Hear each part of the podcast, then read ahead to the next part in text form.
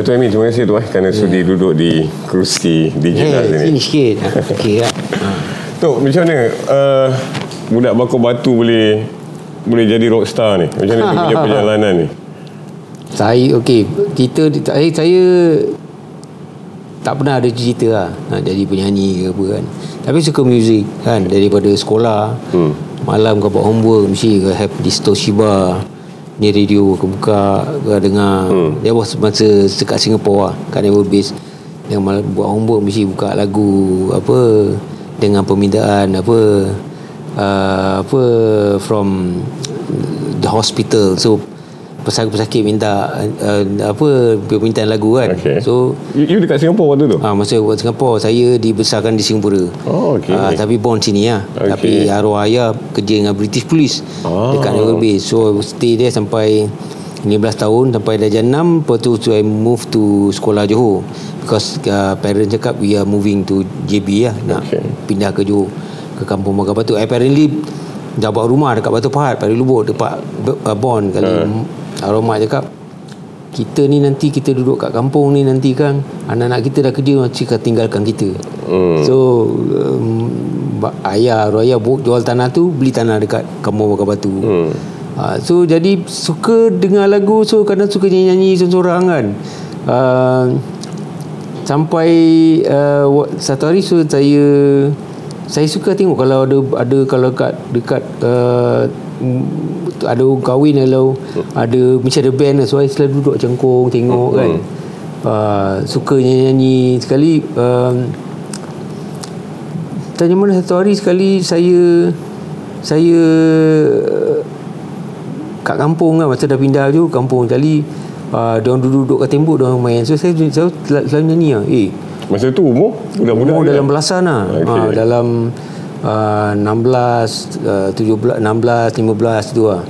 Duduk kat umur kepala tu kat tembok, dia main gitar. Sini nyanyi lah. Kau suara kau boleh nyanyi ya ke? Saya suka, just happily lah. Then lepas tu I habis sekolah tu, I beli I kata nak belajar main gitar kan. So I waktu lepas sekolah, so kita kerja ni lah, kerja maret lah, kerja kontrak kan. Dengan budak kampung 4-5 orang kita pergi. Amy Search kerja kontrak tu kerja kontrak tu. So, kalau dekat Bakar Batu tu, kat Pasir Pelangi tu, Taman Iskandar tu, perumahan tu kau punya tangan ada lah kan, bancu simen kan, dengan budak-budak kampung lah. Nak terasa gaji hari lah masa tu. Gaji hari ingat lah masa tu. Gaji hari gaji kita orang RM7 satu hari. So tak pernah kerja lepas sekolah. So bancuh simen kan. Kita semua kerja. Kita kerja 3 hari lepas kita okey. Oh, tapi kira macam the last day tu, hari yang ketiga tu, dia orang pecah kat I daripada kawan-kawan I. So I kena sodok di pasir dekat bulldozer ni tu, pasal bulldozer tak sodok tanah pasir tu kat bawah kan. So I kena fill in lah. Oh masa tu I cakap air mata menitik sendiri kan. So I cakap memang so I buat seorang kali. My friend cakap, I cakap dengan kawan, belah lah lepas ni aku tak boleh tahan lah. Jangan belah ni, kita dah mata 3 kali dah 3 hari, esok okeynya. So we work lah. Lepas esok kerja juga. Pagi-pagi mak buatkan TO 1 botol dengan nasi kan, bungkus kan. So gaji pertama saya beli tengah jalan-jalan kali ada satu mamat ni jual gitar. Habis lah pasal kerja kontrak tu. Dapat gaji. Yang mesti kerja lagi lah, first gaji. So jadi tengah jalan kat kampung kali, ada mak gian kan, lalu kan, brother nak beli gitar ni, murah ni. Oh berapa nak jual ni? Berapa belas ringgit tu kan. Tak murah, mahal gini. Ni best ni. So I belilah gitar tu. Gitar kapuk, ingat lagi. Ada stiker buat tu, ada cantik juga, tapi ada dia ada macam scratches on the pattern punya ni kan. Saya beli. Dia dapat balik. Mana tak tahu lah. Dapat mana tak tahu lah kan. Bawa balik kan. Sampai rumah kena marah lah. Arwah ayah cakap, engkau pergi beli gitar ni nak buat apa? Engkau dapat gaji, patutnya bagilah mak engkau duit. Ni engkau pergi beli gitar ni nak buat apa kan? Rumah diam kan. So diam je. So tapi malam dia Kalau main gitar tu main betul-betul kan, malam aku jawab balik.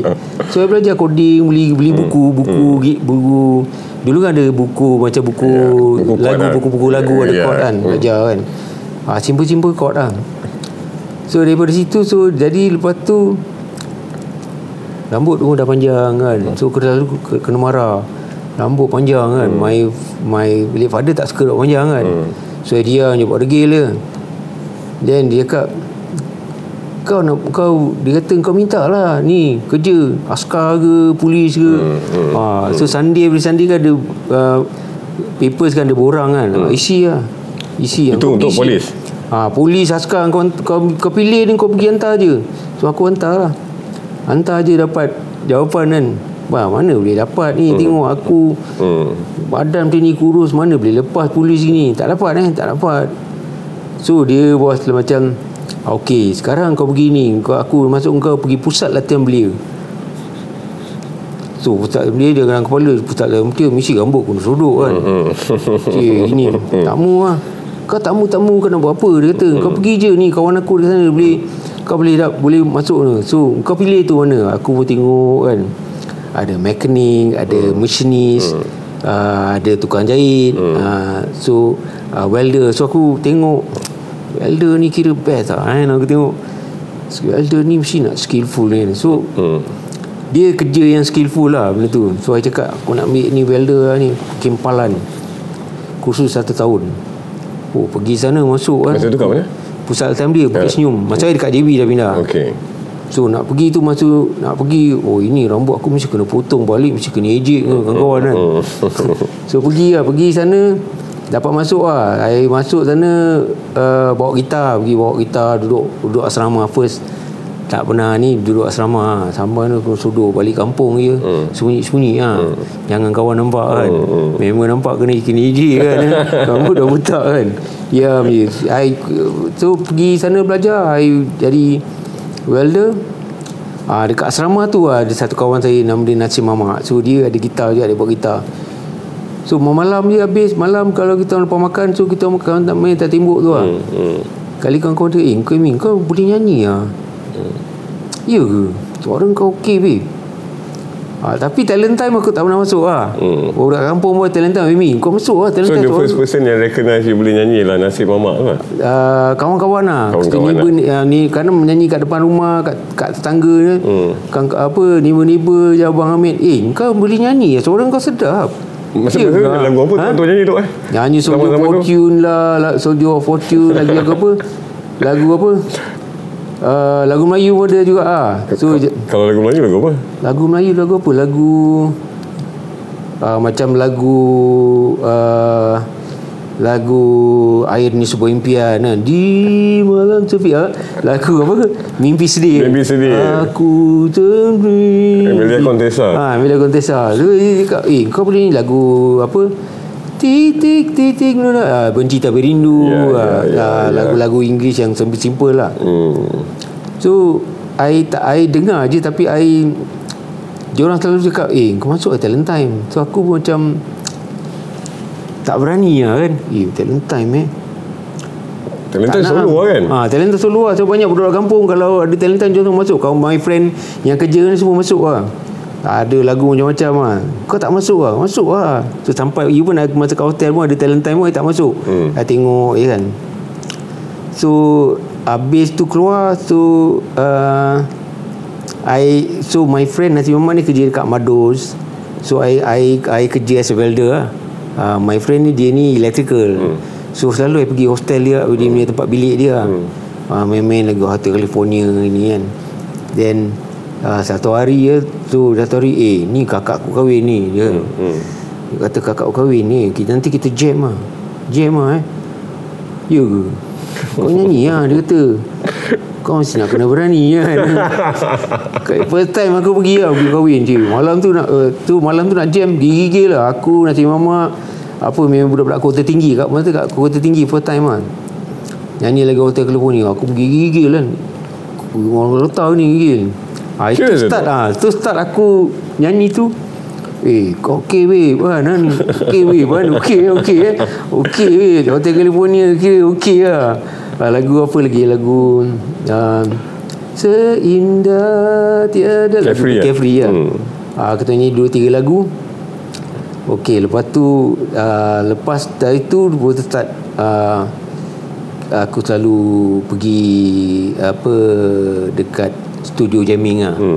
So Nasi kata je kita ke form band kan? Nasi mamak ni lah. Okay, kita form band. So kita orang form band lah. Masa tu aku Nasi mamak siapa lagi, Tapa bass.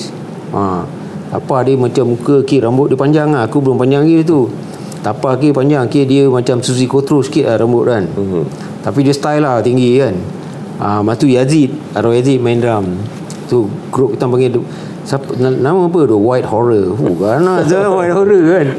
Okay, so you Nasi Mamak, kemudian so yang Abang Arul Yazid dengan Tapa ni kira klik. Kita klik yang selalu pergi kat sana lah, pergi kat Bisang Tujuh ni. So dia masa tu dekat komplek Turazak ni, those years dia tempat yelah komplek shopping komplek baru buka. Tak mana tu shopping kan. Level tu everyone like weekend cuti hujung minggu mesti lepak sana lah. So dia ada dua studio, satu Bizang Studio, satu Traffic Jam. So kita orang hujung minggu mesti ni. So nanti jam-jam lah kan. So kita ini minggu kita jam lah. Kita ambil satu jam lah kan. Seorang RM2 kan. Masa tu RM10 tu kan.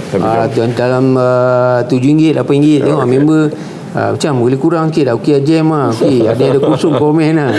So kita orang jam lah. So we started jamming lah lagu-lagu lagu Sabas, Black Sabas, lagu Sweet, lagu Purple, lagu apa Stormbringer, semua.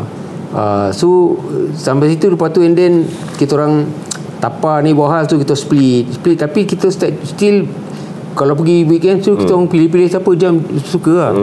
So abang-abang sini kat situ selalu tengok aku nyanyi alam. Aku keluar je, kau boleh nyanyi lah kau. Kau boleh nyanyi tau. Ya ke? Aku cakap kau boleh nyanyi babe. Soal kau parik lah kau ni. Ya ke abang-abang lah. So that's where lepas tu aku start apa main. Kadang-kadang ada orang kahwin, dia kata jom orang kahwin, jom. Tu aku start jam lah. Dia orang kata okay, ni minggu kita hari malam minggu ni kita jam kat sini lah. Ada kahwin kat orang Melayu. Kita main 4-5 lagu practice lah. So kita practice lah. So jam. So that's what we do lah. Sampai then kita split up. Kita tak seriously dengan apa, pasal dia banyak budak. So kau budak-budak lagi. So jadi macam dia ni lama, dia ni leceh lah, datang lambat lah, gini-gini, ada problem lagi ni. So kita split batu ni. So then one day macam mana aku hang around lah dekat di studio, studio sebelah bawah, second floor, first floor, Bisang Studio atas ni, corner ni, dia kat bawah, boleh tengok kat tingkap. So aku selalu pergi ni. So dia orang kata jom lah form band kali. So aku form band bawah Traffic Jam studio tu. So kita orang ada satu gitaris nama dia Rusli. So Rusli ni tajam mana dia buat perangai. So Rusli belah. So jadi satu hari sedih lah Rusli tu kan. Sedih lah kena tapi Rusli ni terror kan. Okay, baik lah. Okay, Hilary pun respect dia lah. Dia punya, dia cocok je, tak ada pakai gadget weh. Dia cocok je. Dia punya sound, dia memang talented lah.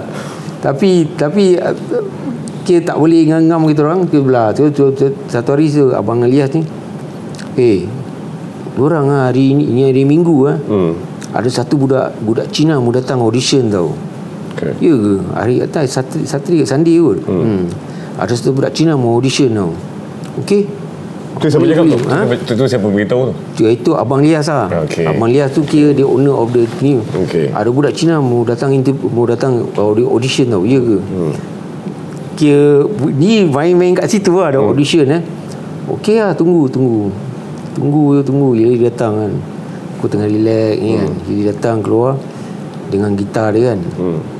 Ni atas. Ni atas tu dia kenal aku. Okay, jom lah. Masuk studio kan. Korang main lagu apa? Kita orang main Purple ada, Sabat ada, gini. Lu main lagu apa? Gua tak main Purple lah. Lu main apa? Gua main Vanillen lah. Oh, Vanillen lah. So dia pun test lah. Dia pun try lah main lagu Vanillen, lagu apa apa in a cradle or something like that. So kita orang daripada tu jadi best friend lah. Best friend dengan Hilary. So dia dengar muzik yang berbeza daripada kita orang. Dia so kita orang start practice main lagu. So kalau drum masih abang Yazid ni. Drum bukan Tono. Jadi amat tu Arul Aziz dah main dekat Mencinta. Demi Cinta. Dia main dengan kita orang sekejap. Lepas tu dia dah main Mencinta. So there's one guy nama Tono main dengan kita orang. So kita practice, kita practice lagu kira Black Dog, Stargazer, lagi apa lagi, Heaven and Hell, Children of the Sea. All those power lah kan. Kita tak main lagu band lain. Dah main Rainbow ke, kita tak main lah. So then after a while so I jadi kamcing lah Hilary. So weekend kadang kita lepas jamming-jamming. Kalau Saturday night kita akan pergi, kalau ada funfair kita pergi lah. Ini malam kita jam Kita malam kita jam 4 lagu sudah kan. So funfair boleh main lah waktu tu. Funfair so oleh kerana management ni dia handle on the stage kan. So kau datang break, kau nak main kau main lah. So just ni so kita jam lah. Then malam tu balik rumah Hilary, lepak dengan Hilary. Nanti dia kasi dengar, okey lagu ni. So sampai lah satu hari Hilary kata, boy ingat gua nak belah gitu. Kita kena split up lah. Kenapa Hilary kata, gua aku nak cari experience lah, gua nak belajar. So dia kata gua nak main dekat mana-mana lah, kat launch ke apa ke. So Hilary kata tapi sebelum tu kita dah memang dah berangan lah nak pergi satu hari macam Hilary kata satu hari kita mau naik KL babe. Kita naik KL, kita cari club ke kan, kita ni kita bawa muzik kita lah, rock and roll lah kan. Lu berani ke? Baik babe, gua okay you babe, gua suka lah. Maksud dah lu dah macam okay lah. Dah tu ada vision tu ke? Ataupun vision turun KL ni datang daripada Hilary ni? Dia cakap dia vision tu dia kita orang discuss lah, kita orang berbincang nak pergi KL. So I cakap dengan dia, I dah macam dalam hati tu that's good lah kan. So dia split lah. So Hilary ni dia banyak dia kenapa dia so dia main dengan Zainal Frame. Dulu kita panggil Zainal Frame dekat Segamat. So tapi Hilary cakap okay, satu hari kita naik KL tau. Tapi ni kita split satu hari, gua balik kita sama-sama naik KL. Kita janji. So si Anna gua pergi. So kita split up. Then lepas tu dulu kalau kau guitar player, so you don't have, kau tak ada macam classes ke apa tau. So kau kena buat baik dengan macam contoh macam Dana Rampa ni. So Hilary tuntut ilmu lah. Scaling macam mana. Hilary baik dengan macam Alwarham Ali, apa Kembara. So dia banyak cari belajar ilmu-ilmu dia kan. Julian apa Blues Gang. Dia di Johor tu Julian saya dari Johor. Masa I jumpa Julian dia dekat KL dah bukan atau tapi kita selalu kadang Hilary jom pergi lepak dengan Hilary.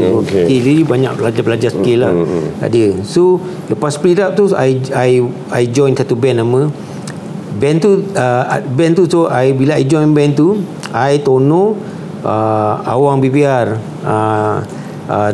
keyboardist Arwah Yus bassist Syed Alwi, semua sekolah lagi lah. Alwi kecil lah main bass, tapi bass tu lebih tinggi daripada dia. So I started dengan diorang. So I cakap okay ni band mau tukar nama apa, tukar nama Titanic. Wrong lah kan. So I started dengan diorang. So first time kali pertama aku keluar nyanyi dekat public, opening satu band split time dekat Diamond Jubilee Hall lah. So itu first time aku keluar nyanyi sana.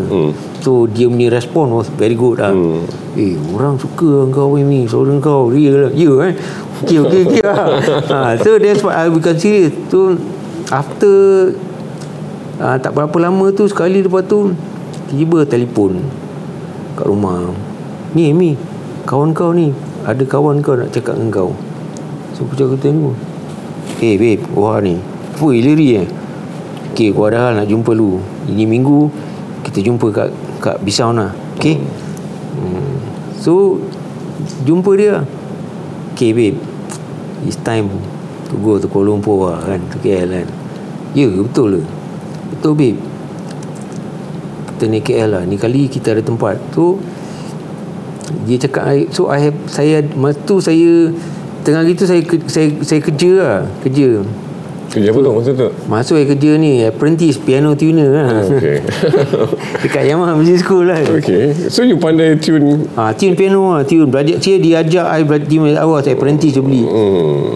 So jadi that decision tu nak keluar tu, dia ibaratkan macam satu malam, aku ada satu malam je untuk nak decide besok nak pergi KL tu. So I cakap okay lah, pergi lah. Aku fikir tu, aku cakap okay, apa aku nak sebenarnya. Tengok apa-apa, apa aku nak sebenarnya dalam hidup aku. Malam tu lah kat bilik, apa aku nak, aku nak jadi apa. Aku nak duduk sini ataupun aku nak kejar impian ni. Tanya diri aku sebenarnya apa aku nak. Dia belah bagi sebab apa? Belah bagi dia pasal nak cakap dengan mak tu macam apa ayah, macam mana aku nak cakap dengan dia kan. Yeah. Kita seorang anak lelaki bongsu tu, so macam adik-adik tak ramai. Dua orang je. Oh. So jadi macam macam apa? Macam mana aku nak cakap?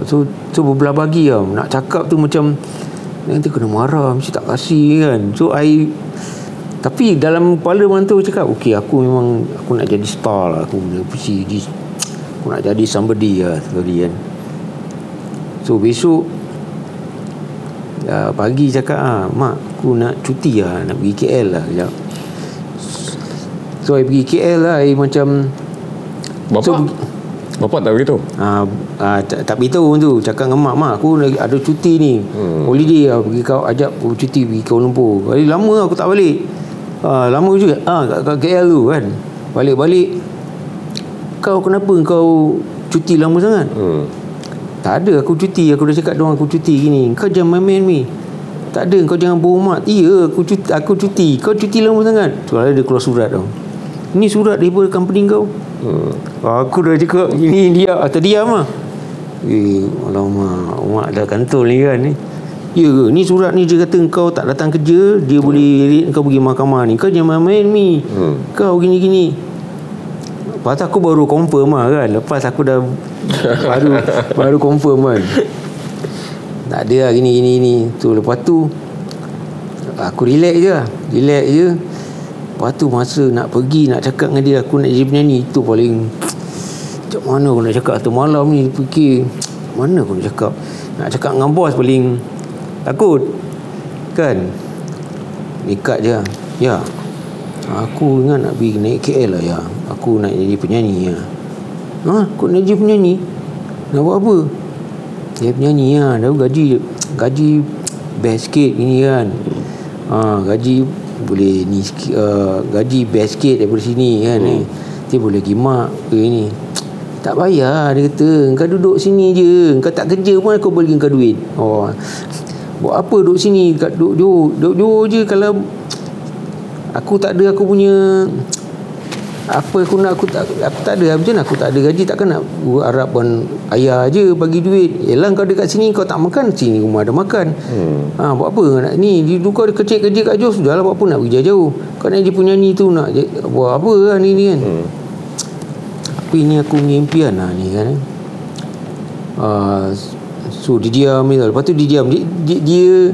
Dia my father ni dia polis lah sekarang lah kan. Dia very strict orang kan. Kau pukul 6 main bola, pukul 6 tengah kau tak ada pakai keplekat, tak boleh pinggang lah.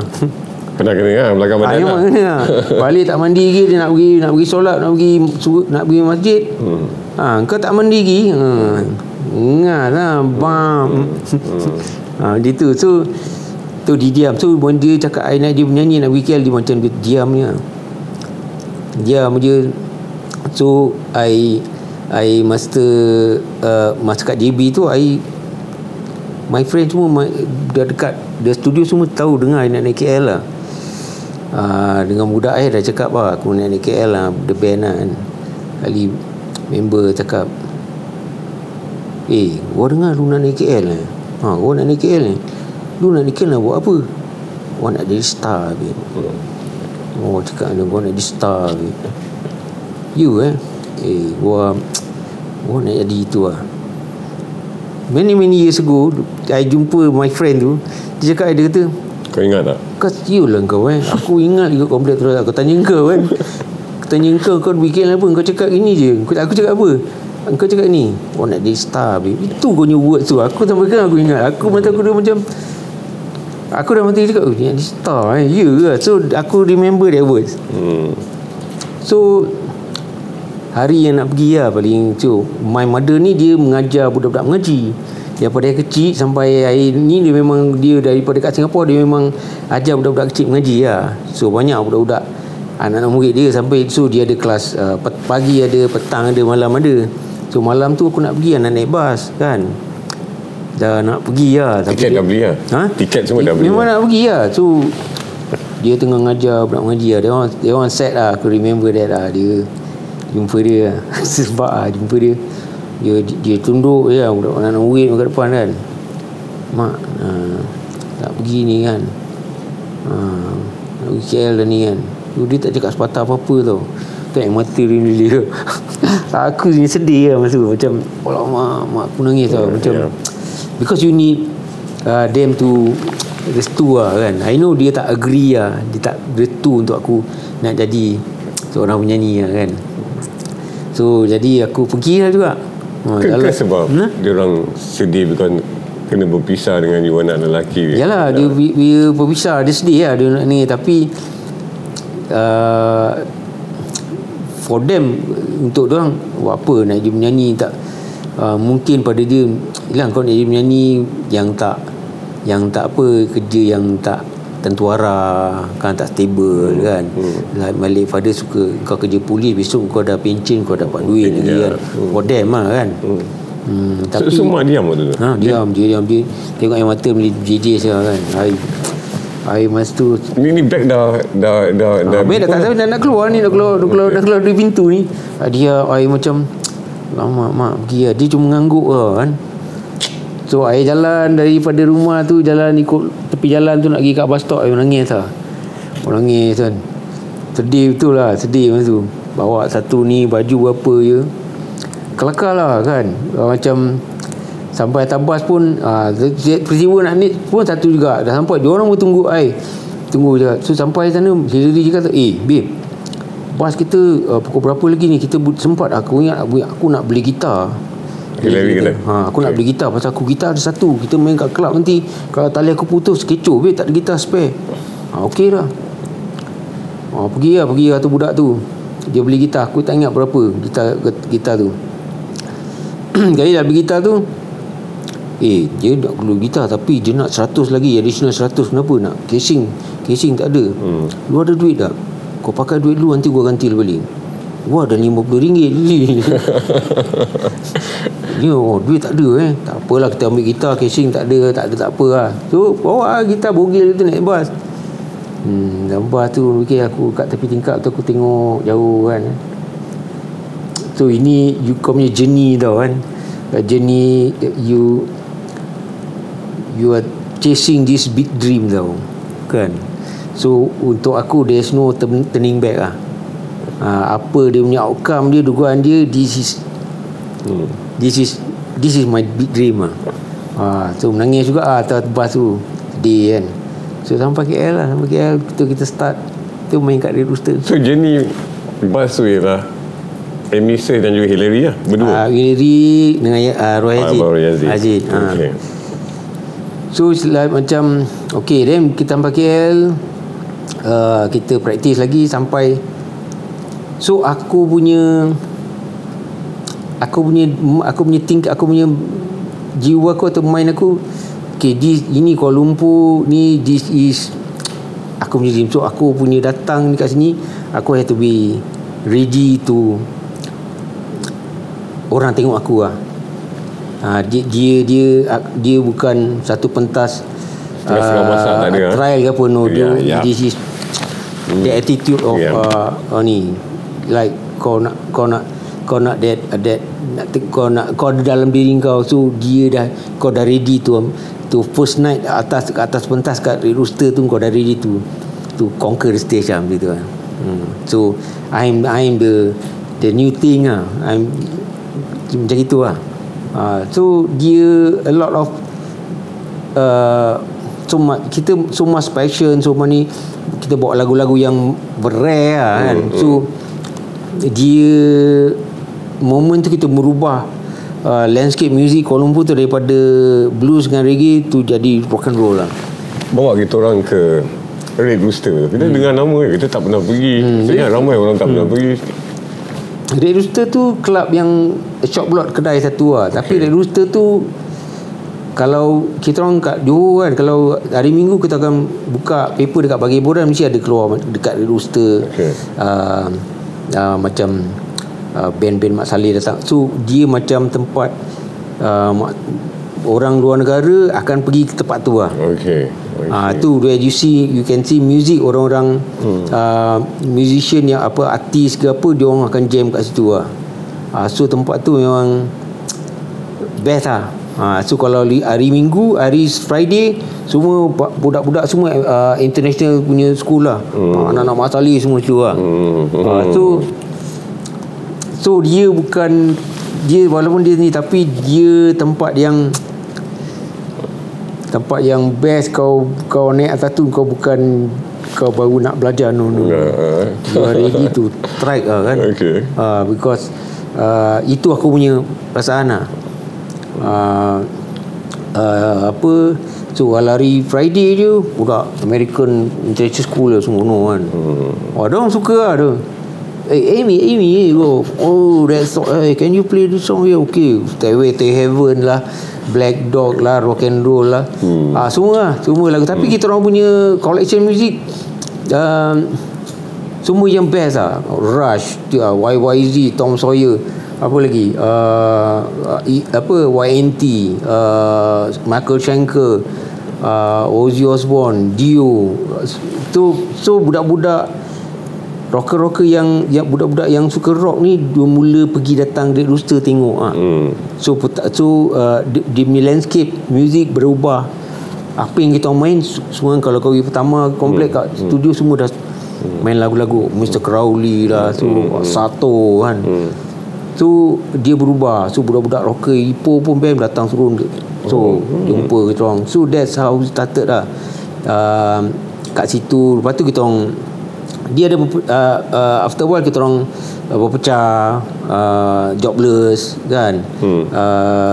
Bayar berapa tu lah masa tu dekat Red Rooster tu? I think 700 tu peman. Peman seorang? Seorang. So situ you experience lah, jadi pengalaman, tapi you pengalaman yang masa tu kau bukan senang kau nak pergi main kat tempat macam tu. So dia punya patrons bukan hanya rocker biasa, tapi doctors, lawyers, orang dia kelas lah tu lain cerita dia. Walaupun dia small pop, tapi orang yang datang orang tu music. So kita main music yang baik lah. So situ kita menunggu satu hari label datang support us lah. Dulu masa waktu tu label akan cari talent dekat club. 2 years. So lama dah menunggu tu.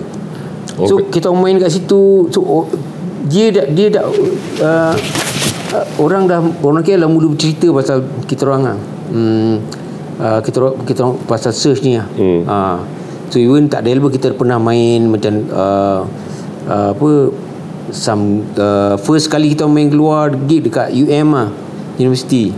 Dia panggil kita main kan. So kita main lah, Pink Floyd apa semua kita main lah. Tapi kita orang fikir, satu hari kalau kita ini back to dekat Johor balik, kita pulak balik ke Johor. Masa kita dengan Hilary baik tu, satu hari kita cakap, Hilary, Amy, aku mau jumpa Ali lah. Ali kawan dia lah. aku nak jumpa Hilary lah. So kita okey, naik motor kita okey, naik motor Vespa. So kita naik Vespa dia masuk Singapura, pergi layan studio. So first time tu masuk studio tu, layan studio tu masuk masa tu Hilary baru je habis record dia punya solo Hati Emas. So Ibn Nasir was there. Oh, Ibn Nasir salam dia tak ikat apa. Okay. Wow. Oh, diam je. Waktu tu Dato' Ibn Nasir tak adalah SBS now kan? Macam dia recognize pasal dia banyak buat lagu for Alicat. Dia Ibn Nasir tu dia dengan Kembara. So dia keluar the album tu apa, lagu tu Hati Emas kan, top kan. So masa kita sampai tu Eli baru habis rekod apa solo Hati Emas. So jumpa Ibn Nasir tapi tak cakap, nak diam kan. So masa tu kita orang Hilary berangan lah, satu hari ya, kalau kita mau sign label lah, kita mau sign dengan Polygram tau. Kita lain-lain tak payah bawah, because why lah, lain semua studio tak habis. Singapura kalau kita sign dengan Polygram, kita dapat rekod kat studio lain. Lain tu studio dahsyat betul habis. Engineer pun Mak Saleh kan. Okay. Tu masa bila dekat kita orang dekat KL ada juga label yang approach yang nak ni. So Hilary kata we are not ready lah to become a recording artist lah. Macam itu lah kan, we need more experience. Pada kita tuku Poly lah. You tak ada objection on that? I mean tak objection. Yeah, I mean for me I tak ada objection because kita plan was memang nak Polygram and dulu semua bawah tu kan, Alicat, Kembara, M. Nasir, all those power lah tu. And dia punya studio was dahsyat lah kan. Dia punya board tu Sting record atas that board tau. Masa tu? Masa tu diorang beli board tu lah. So jadi sampai satu hari came, diorang bawa M. Nasir lah. Red Rooster lah. Masa tu Red Rooster dah tukar management lah, tengok benda baru. So Ibn Nasir datang lepas kita orang buat konsert tepi pantai dekat Port Dickson tu. Dia tengok gambar kat bateri, dia cakap dia tu, tak lah budak ni macam tu lah dia cakap. Dia pergi. Dia pergi. So masa Hilary tak ada, masa tu mengkidal. Hilary pergi mana tak, dia pergi belajar apa tau. Apa sebab dia tu? Dia pergi belajar. Dia nak pergi belajar. So I a good friend. For me I tak, dia bukan satu yang macam mengancung saya ataupun make me so frustrated nak balik, tak ada. No, it's okay. You audition lah. So kita memang kita main kat situ. So masa tu owner club tu buat show dekat Port Dickson. So goyang jugalah. I mean satu kehilangan jugalah, best friend. Ya, tapi untuk aku, kalau dia pergi tempat lain, untuk aku tu, tapi I stay here. I'm okay. I still catch. Apa nak dream kan tu. So dia tak believe tu. I mean dia tak percaya dengan apa yang dia rancangkan ke, ataupun dia half-hearted dia rasa macam dia, ataupun keadaan tu struggle sangat. Keadaan tu struggle tapi keadaan tu mungkin dia nak pergi dah belajar lagi kan. So I okay lah kan. I'm okay je.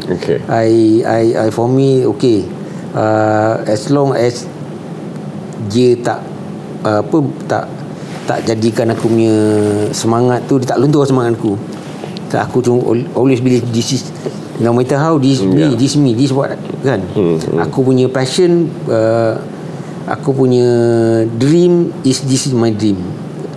Catch my dream with you or without you, is that either way. So I believe in my dream. Jalan tak jalan. So kita adalah Roy Yazid main dengan Sarah at one point. Dia main dengan Sarah, Nasir semua. So Sarah Yaakob Sarah Yaakob. So kita kira split up lah. So split up, I was alone lah. I was alone masa tu. Kira band dah tak ada lah masa tu. Dan apa jadi pada dia waktu tu? Band dah tak ada. So diorang main dengan Sarah. So okay lah. So tapi I macam there's no turning back lah. Okay. Aku nak takkan nak kau balik Johor kan. Kan this is aku punya dream. Kalau okay, aku balik Johor malu saja aku cakap kan. Eh tak best lah. Aku cakap no way. No way. So tu zaman struggle lah tu. Zaman struggle lah. So dia tak ada, dia tak ada. So I was aku sorang-sorang lah kat bilik. Kita orang sewa satu. Aku sewa dengan satu budak kawan lah. Kawan ni kerja government lah, dekat satu bilik kecil lah. Bilik tu aku ingat besar gini lah. Pintu tu besar ni. Besar kursi ni lah, pintu ni diorang lah. Besar ni panjang ni lah, lebih kurang. Dekat Wisma Kartika. Building pun dah kena roboh lah. Wisma Kartika is dekat dengan apa, cycle and carriage. Kau tahu tak? Ya, okey. Federal Highway. No. Dekat Jalan Tunku Rahman. Oh, okey. Okey, cycle and carriage. Dekat apa? Plaza Hotel. Tempat makan depan tu apa nama? Kudu. Okey, Kudu. Okey, ya. Plaza City kat belakang tu. Okey. Tu? Ya. Owner tu kira owner kedai sport shop menggali lah. Macam GSG tu lah gitu. So sewa tu lah, duduk situ. So saya pun tak balik lah. Saya cakap no lah, aku tak balik lah. Berapa tahun lah tu? Fasa tu berapa tahun tak balik lah? Dalam air raya selalu first time aku tak balik lah. Okay. Tak balik, duduk seorang kan. Duduk seorang lah. Duduk pagi raya kira tengok makan Maggi semangkuk kan. Bulan puasa you jobless. So di bulan puasa I tolong I jual bunga kat Masjid India kan. Kawan-kawan semua yang datang ke pub tu jadi kawan-kawan lah semua. So tolong jual bunga. Okey, petang buka dapat nasi bungkus lah makan. Dia kata dah live. So jadi lepas raya dia orang datang lah, visit cari aku lah. Eh Mi, lu kenapa tak balik? Gua pergi rumah lu, gua ingat buat raya mana, gua ingat gua ada rumah, lu tak ada, lu tak balik. Eh mak lu menangis lah. Oh aku menangis tau Mi, kau tak balik. Oh kau tak balik, mak aku beraya dengan kau. Mak kau cakap kenapa Mi tak balik ni, mak kau nangis lah. You kenapa lu tak balik babe? Lu balik. Eh gua takkan kau nak balik babe. Gua balik kau mesti bagi mak duit kan. Ni gua balik kau tak kasih mak duit, kau nak minta duit. Mana boleh. Gua ingat apa, gua ada imuka babe kan. Gua ada pride kan. Gua ada RM10 kau nak beli ju. Lu ingat apa, duit RM10 kau ju kan. So lepas tu then kita orang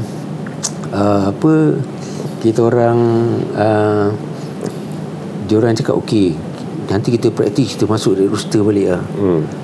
Dan tu lah. So pergi rumah dia dekat PJ. Dia orang duduk kat rumah Sarah. Lepas tu Sarah pergi London kan. So saya pergi sana lah. Sana ada set kan. So kita jam lah lagu-lagu nak main kat Rooster. Masa tu Abang Yazid ada? Masa tu diorang pun dengan Sarah. Ada ekor. Dia main kat paddock. Lepas tu Sarah cuti, Sarah pergi London. So masa cuti tak ada rumah tu, dia orang panggil aku kan. Pergi tak tahu hari tengah jam Sarah sudah balik kan. Beg mari campak keluar kan belah. Dah gantul kan. What the hell you doing you? I pergi. Aku diam je kan. Diorang kena marah. So kita keluar rumah tu, cari rumah lain lah tu. Semua beg kena baling lah. Beg kena baling lah. Kena baling lah. Kita dah main kat Red Rooster pun tu. Dan diam kan. Okay. So baik kena baling semua. Dia belah kan. Kelakar tu kan. Cari rumah. That's how it started lah kan. Dia that's the journey lah. Sampai kita ada recording kan kat Singapura kan. Sampai kita recorded lebih kurang 35 lagu lah dekat Lion Studio tu. Itu first album lah tu? First album, second album, third album. Third album kita recorded lebih, first album kita recorded lebih juga dalam 3 lagu extra. Lepas tu third album kita orang main kat Singapura dekat East Point Lounge tu dekat Katong tu. Lepas habis bulan tu kita orang tu masuk recording. Masuk recording untuk third album. Kita recorded 12 lagu. Apa momen yang you kata yang bahawa aku nak jadi star ni dah berjaya? I mean you know your journey when? Bila? Macam mana? Bila waktu yang cita-cita nak jadi star tu dah berjaya? waktu Isabella nak jadi this what aku punya dream yang ya. I think aku rasa masa The Langit dan Bumi lah. Langit dan Bumi. Pasal aku first album tu untuk just cukup untuk the band ni introduce kita punya kemunculan lah. So dia ada perjalanan lebih dari itu.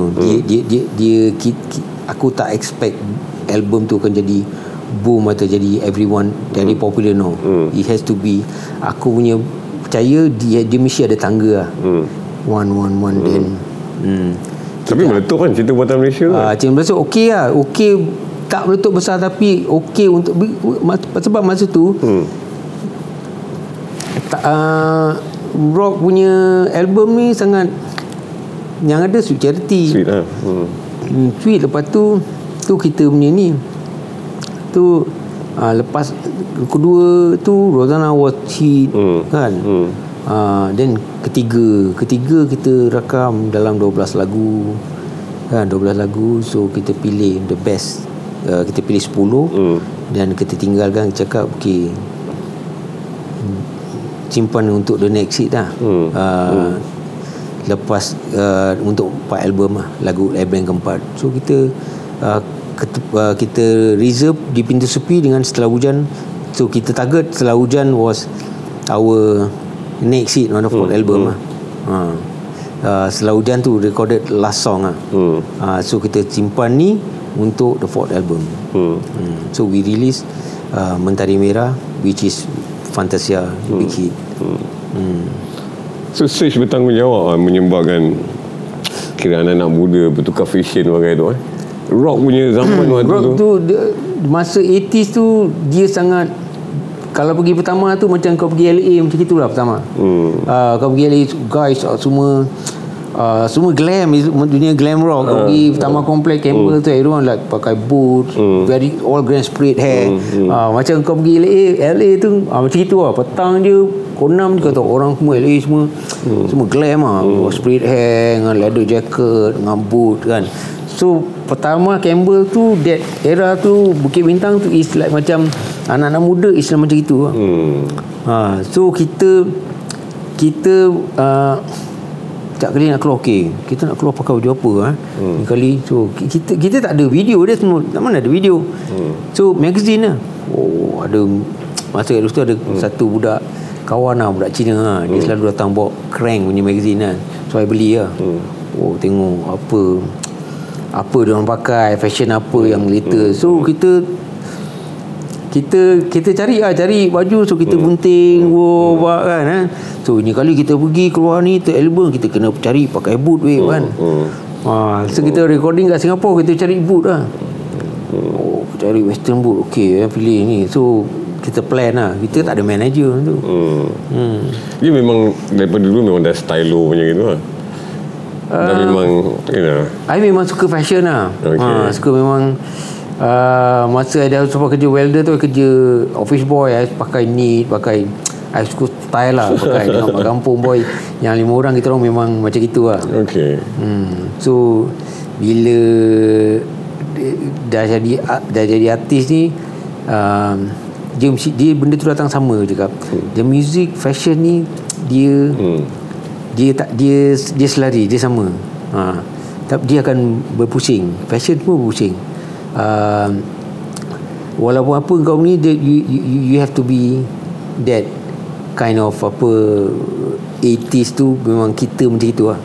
The era of the glam rock. So Datuk sensitif Datuk dengan perubahan fashion itu lah. Kita boleh tengok punya perjalanan. I mean the way you pakai fashion. I mean today, hari ni okay, this fashion. So I pakai what today is ni lah. I tak suka stuck. Kalau ada orang pakai dia in the 70s sampai hari ni, dia hari ni 20 tahun pun ataupun dia still macam ouch. So dia still macam dia tak boleh start kat situ, dia tak boleh. Tak boleh aku nak pakai slow flare ni macam tak kena. I okey je kan. I pakai apa yang nak pakai, So I just wear. I think this is you know, you rasa best, you rasa style lah ni. Tapi itu saya ingat skill lah tu. Pakai baju cantik, dia skill lah. Dia macam mana? Dia skill lah. Dia macam skill lah. Dia Datuk Ibn Nasir pernah cakap, saya dengar depan dia, dia cakap Amy tu pakai apa pun cantik. Oh, ya ke? Oh, serius ni? Ya, Ibn Nasir kata. Datuk Ibn Nasir, betul. Dia, aku suka fashion lah. So untuk aku, jadi a frontman ni is not bukan hanya menyanyi je. So you have to look. Okay. So you, for me, aku cakap benda, kita muzik kita ni is rock and roll lah. Kita muzik kita kan. Dan kita ni pakai, kita have to be very fashionable lah. Orang tengok bedet letak kita ni sebuah band yang this is diorang lah. So bila you meletup, arwah mak tu bangga kot. Mana? Masa ya, bila you dah masa meletup. Okay, my kedua-dua orang tua I, dia restu I master Isabella. But lain tu dia tak pernah macam orang sedar, Amy sekarang lagu Tono ni. Okay lah, bawa magazine ni Amy. Diorang belum boleh berlembut hati yang ni kan. Tapi bila masa Isabella tu, dia rasa anak aku memang inilah dia. Apa sebab you cakap macam tu? Dia cakap, mak I cakap macam tu. Dia kata, kau dah memang perjalanan kau ni lah kan. So remember kau punya batas lah. Balik pada kau tampak batas tu pun kan, kau jangan lalu lah. Kau lebih batas tu, tak takut kau tak boleh balik. Hormat orang. Kau nak hormat orang, kalau dia kata kau nak hormat orang, hormat kau, kau kena hormat dulu orang. Kau hormat orang, orang hormat kau lah. Cerita pasal batas tadi tu. Saya ingat cerita pasal batas tadi. Saya ingat you still, you know, maintain macam ni because tak ada terjebak dengan mungkin benda-benda yang salah dan sebagainya. Kita tengok slang sama-sama hari tu. Kakak, Bim-Bim, bahkan Ari Lasso pun cerita macam mana diorang terjebak dengan benda-benda tak baik. So macam mana you? Adakah you memang, you see, kalau kau nak cakap kau ni budak baik, tak boleh lah. Aku rock and roll kan. You sometimes you party, you apa kan, tapi always ada batas lah.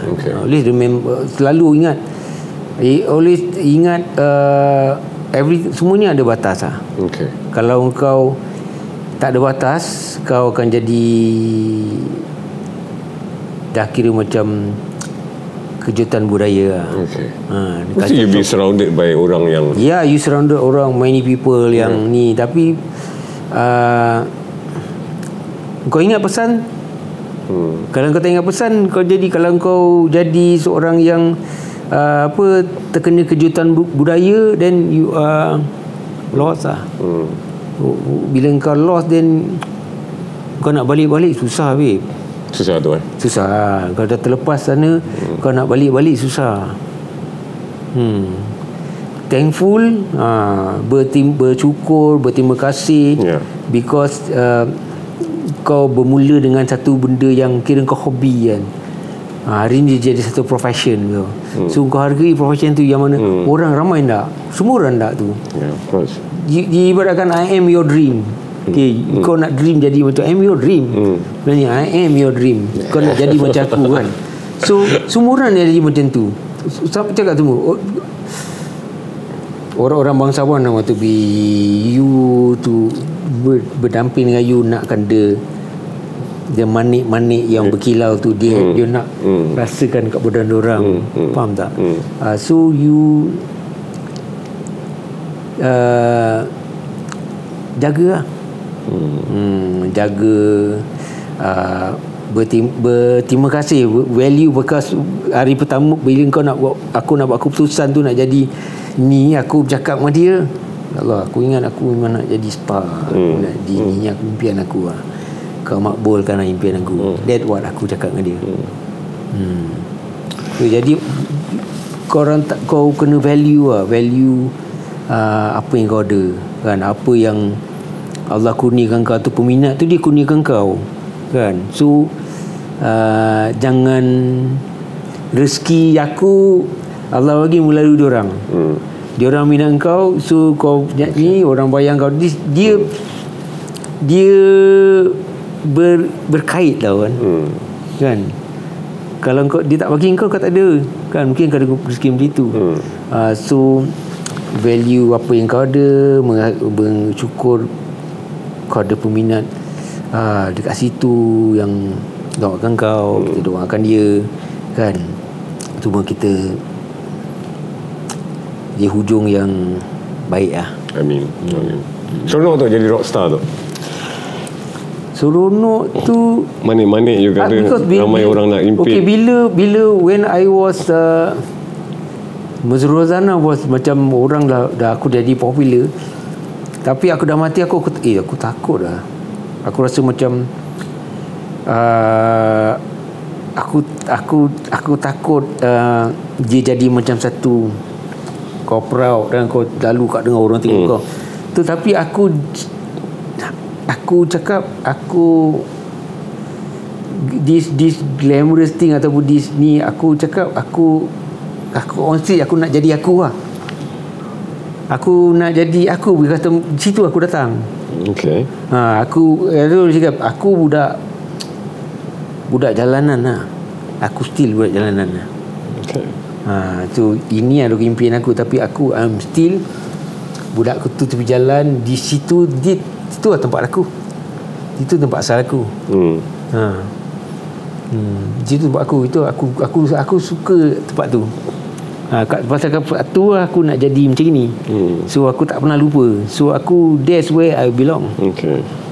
Seorang budak jalanan, kutu yang ada dream, yang sekolah tak tinggi, yang nakal kan tapi aku ada dream.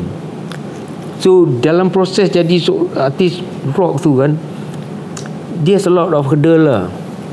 Dia bukannya kau stardom tu kau dapat you popular, tapi dia so many hiccup, banyak kau nak buat konsert dia so, pasal those years rock and roll ni, rock ni dia ada banyak negatif, terbanyak yang tak suka. Okay.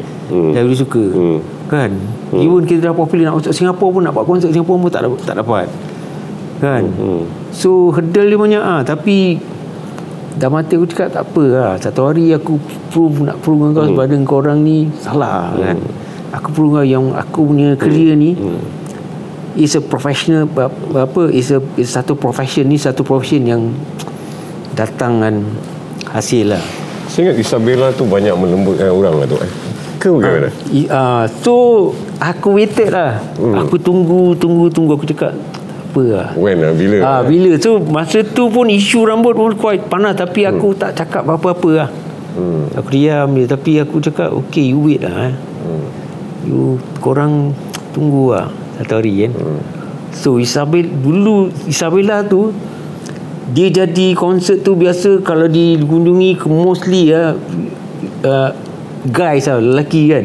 Tapi Isabella tu dah jadi macam semua orang datang kan, makcik-makcik datang juga kan. Kita main dekat peta, wah ni cucu makcik ni minat betul gini lah. So bila dia jumpa in person, dia tengok, dia nampak dalam budak-budak ni, budak band tak suara ni kan, tak ada masa depan ni, tak ada depan ni, tak ada ni kan. Faham kan, kau tengok pakaian gitu kan, tak you understand lah kan. So aku menyidik aku satu hari korang tahu lah. Aku satu hari aku buktikan korang punya negative thinking tempat kita orang ni is totally wrong lah. So sampai Isabella tu, so kita punya show ke dah berubah jadi wow, mak bapak datang jumpa. So bila dia jumpa in person, saya ingat budak rock ni dia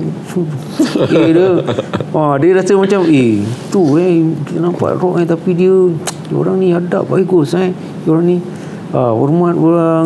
So kita dah bukan ni, kita popular dah memang karakter kita macam tu. Kan, kita budak Johor memang kita macam gitu lah. Kamu sebab orang gila sangat dengan Isabella tu, tak? Isabella tu melodi dia sangat, dia melodi tu sedap kan? Melodi tu memang sedap, dia memang tak disangkalkan. Tapi aku deliver benda tu,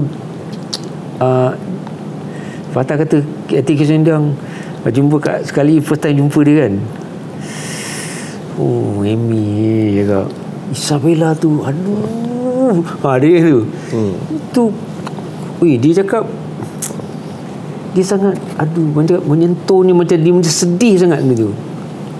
Dia rasa melodi tu, tapi dia menyentuh hati lah. Yang kau tak, dia kata kau tak akan lupa, kau macam tak lupa melodi tu. Dia kamu nyanyi tu, dia melekat di sini. Aku dapat rasakan kesedihan tu. Dia dapat rasakan dia punya, sedihnya kan. Dia dah memang satu yang dijangka lah. Yang dijangka after kita release, after kita habis mixing tu, kita dah celebrate lah. I see. Kita dah celebrate, that's it lah. Mesti barang jadi ni lah. Hari ni barang jadi lah. Okay.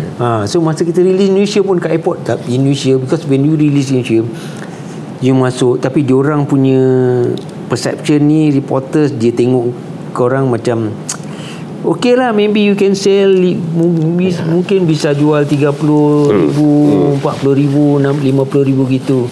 Tak, because during that time yang jual 1 million copies, Romai Rama, Dodok Dangdut lah, both. Yang lain rock ni dia punya. Even jazz pun sekitar mungkin 600, like Sheila gitu kan. I see. Tak ada. Tu masa release ke sana tu, bila dia negatif punya statement, so I okay lah, tapi hati aku cakap kau tunggu lah kan. So kita release. So lepas tu kita after video kat airport, dia cakap, I cakap dengan Pak Pen lah, Pak, ini Pak, Isabella ni, ini akan meledak Pak. Kamu ini saya cakap, ini Pak, ini meledak Pak, ini kan. Lepas tu dia, ini garanti meledak Pak, ini kamu, apa yang cakap ni, kamu tunggu. Then after the release, after few weeks I release, coincident saya dekat BMG, dia telefon cakap dengan Frankie Chia. So Frankie Chia, Pak Pen mu nak want to talk to you. Wah, Pak Pen gimana? Oh Ami, ini factory jam. Produk tu, dia kata factory jam ni. So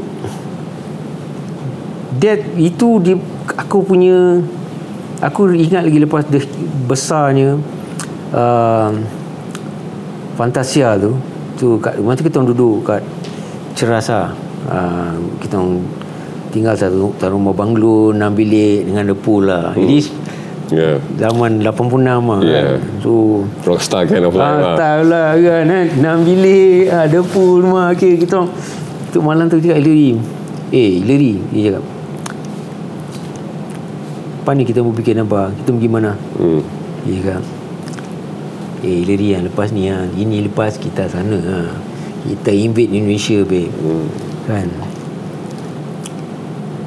so how nak pergi invade Indonesia tu? So you kena ada orang, label yang ada link. Tapi there was a dream lah, kita punya next dream lah, kita mesti masuk sana lah. Kita garanti boleh ni kan. So kita orang dengan Polygram tu, kita orang ada satu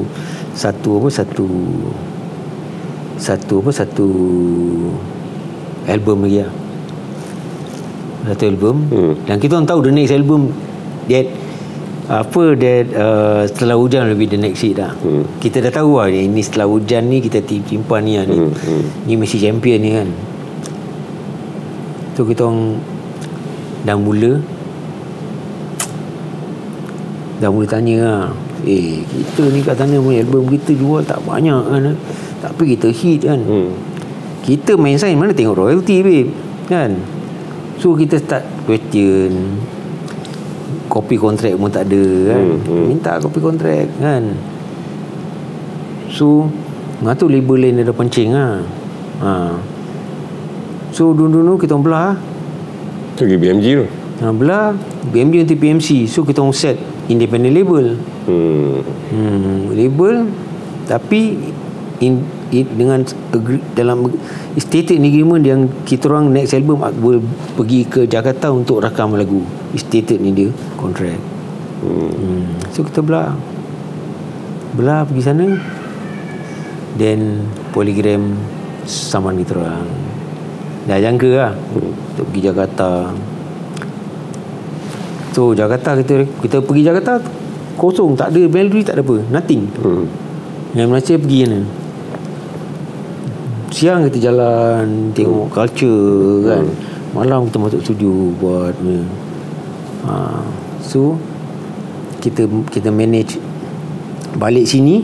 Kita tak habis 7 lagu, 3 lagu nak ni tak siap pergi. So Polygram pun dilantar injunction.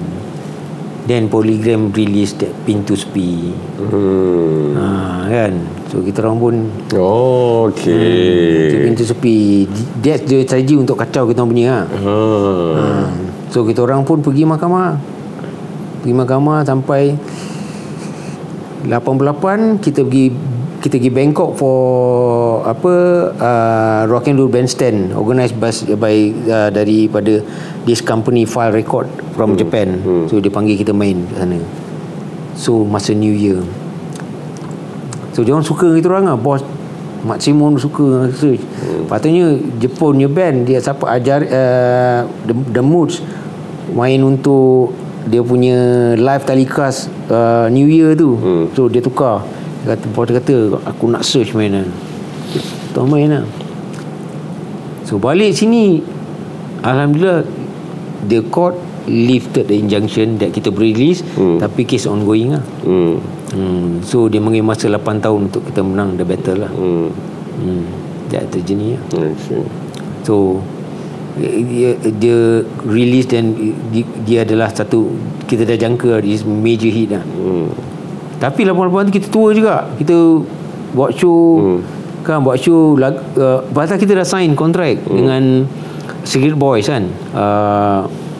Saya dekat rokok. So kita dah kita tua, kita main album yang tak unreleased lah. Lepas tu apa favourite album search you? Tok favourite? Yes, my favourite is Mentari Merah. Mentari Merah. Why? Kenapa? Dia Mentari Merah tu sebenarnya dia peak lah. Actually Mentari Merah is the peak of search lah. Mentari Merah tu dia peak Fantasia of peak.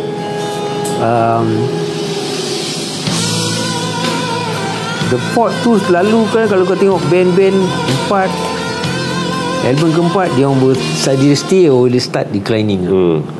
Kan. So sebab tu kita orang worried, okay, lepas ni mana kita kan dah lepas 5 mana are you going to produce another hit kan. So that sebab tu aku cakap earlier, okay, the next one kita punya dream is to invade Indonesia. I see. So masa kita bila dia hit Indonesia tu dia apa yang terjadi Kuala Lumpur terjadi juga di sana, merubah landscape music Indonesia tu daripada jazz fusion tu jadi rock lah. So keluarlah band masa kita dah popular ni. Keluarlah macam-macam band lah. Slang was underground band. Kita pernah jumpa, kita tengah tua masa 92 ke 91. So kita terjumpa lah kat Medan. Gitu. So itu berlaku lah. Tapi masa tu slang tu tak adalah meletup sangat pun. Masa tu belum, diorang kira masa tu sebelum kita memang rock band banyak underground je. Dia tak big ni lah. So bila selepas Isabella tu timbul lah macam-macam band. Macam-macam rock Melayu apa semua-semua lah. That dia punya how powerful lah tu kan. Sebab tu diorang yang budak, anak-anak muda yang masa zaman tu budak lagi yang tahu tu, dia remember kalau jumpa dia respect lah, dia jumpa lama. Om punya muzik saya SMP lagi kan. Sekarang dia dah jadi ni kan. You give me a lot of inspiration lah. That's how. So kita I menang award. Isabella, lepas tu Isabella I recorded duet song, lagu Fantasia duet dengan artis Indonesia. Cuba hit juga. Inka itu. Inka Christy hitnya. So kita orang dapat award, menang untuk HDX award. Artis luar yang terbanyak terjual lah. We got the award. Mewah masa tu eh. Mewah lah masa tu eh. Mewah okey lah kan. You win some, you lose some lah. Okay. Kan? Okay. You dapat dia punya glory, tapi you lose some on payments, this and that lah. Orang tipu bagai semua lah. Bagai-bagai lah kan. Okay.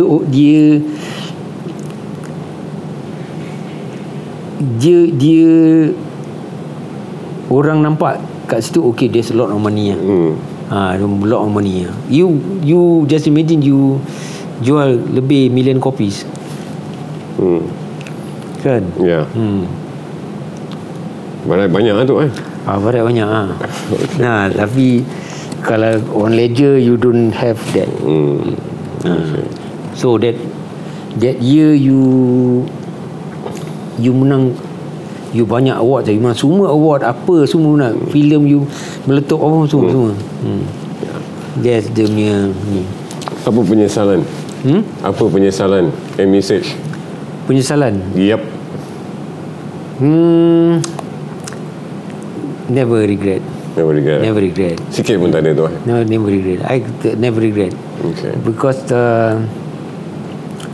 banyak orang di hujung perjalanan dia dengan penyesalan, so I don't want to be, saya tak mau, because apa yang jadi atau apa tu, you belajar kesilapan tu jadi you a better person lah. Kan? Boleh belakang senyum, because tak ada dugaan kau takkan sampai di sini kan.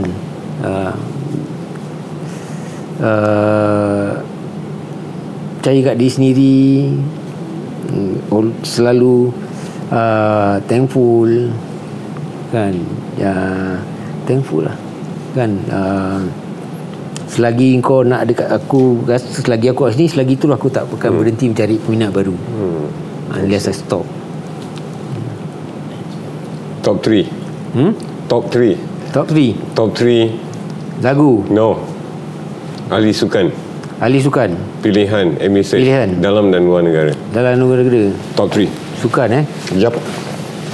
Sukan figura Sukan. Number 3 kalau Malaysia, dalam ataupun luar negara. Dalam negara. Top 3 eh. Ali Sukan yang aku suka.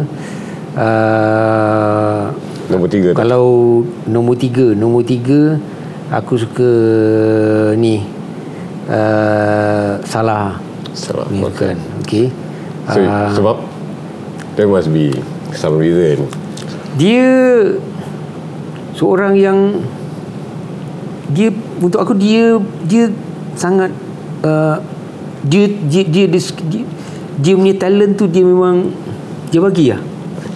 You know, dia gini tau, dia kalau kau talent tu, kalau kau tak apa, kau tak tunjukkan, kau tak ada value lah. Sama juga orang seni, dia itu seni kan. Sama juga macam dia. So if you don't show your talent, macam mana kau nak value kau? Okay. So, mau tunjuk lah tu eh. Dia tunjuk lah. That's how give me value. Kan. Nombor dua saya suka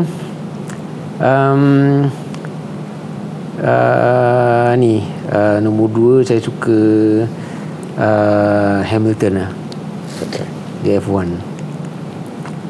Nombor 1 sebab Hamilton mungkin sekarang dia okey, tapi I suka dia punya drive of dekat kat dia on track tu, dia like dia so hunger tu. Dia passion, so hunger kan. Dia tak, today I don't, aku tak menang, aku tak nombor 1, tapi the next one is like aku suka dia punya style. Kompetitif lah dia. Nombor satu aku suka Muhammad Ali, peniju Muhammad Ali. Dia, he always being a great boxer, dan yang selalu bersyukur lah. Yang selalu bersyukur, yang selalu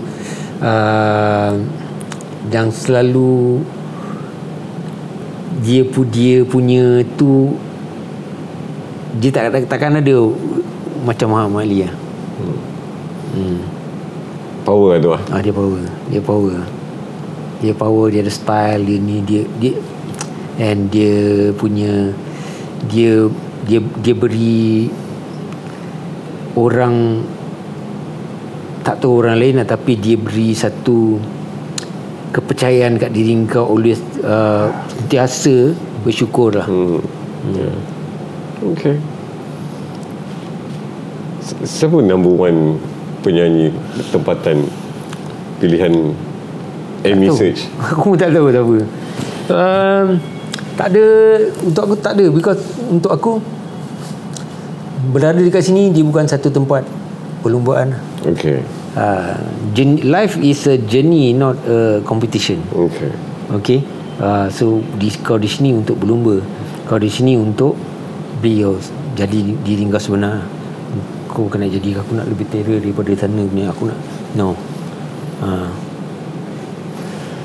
Ada juga orang tanya dekat saya, bagi saya macam kalau rockstar Malaysia ni siapa? Dan saya rasa tak ada keraguan lah, there's only one rockstar in Malaysia. Alhamdulillah. So, terima kasih tuan yang telah sesi ni. Okay, thank you for your time. Okay. Thank you. Alright. Very good. Alhamdulillah. Nice lah. Series is nice.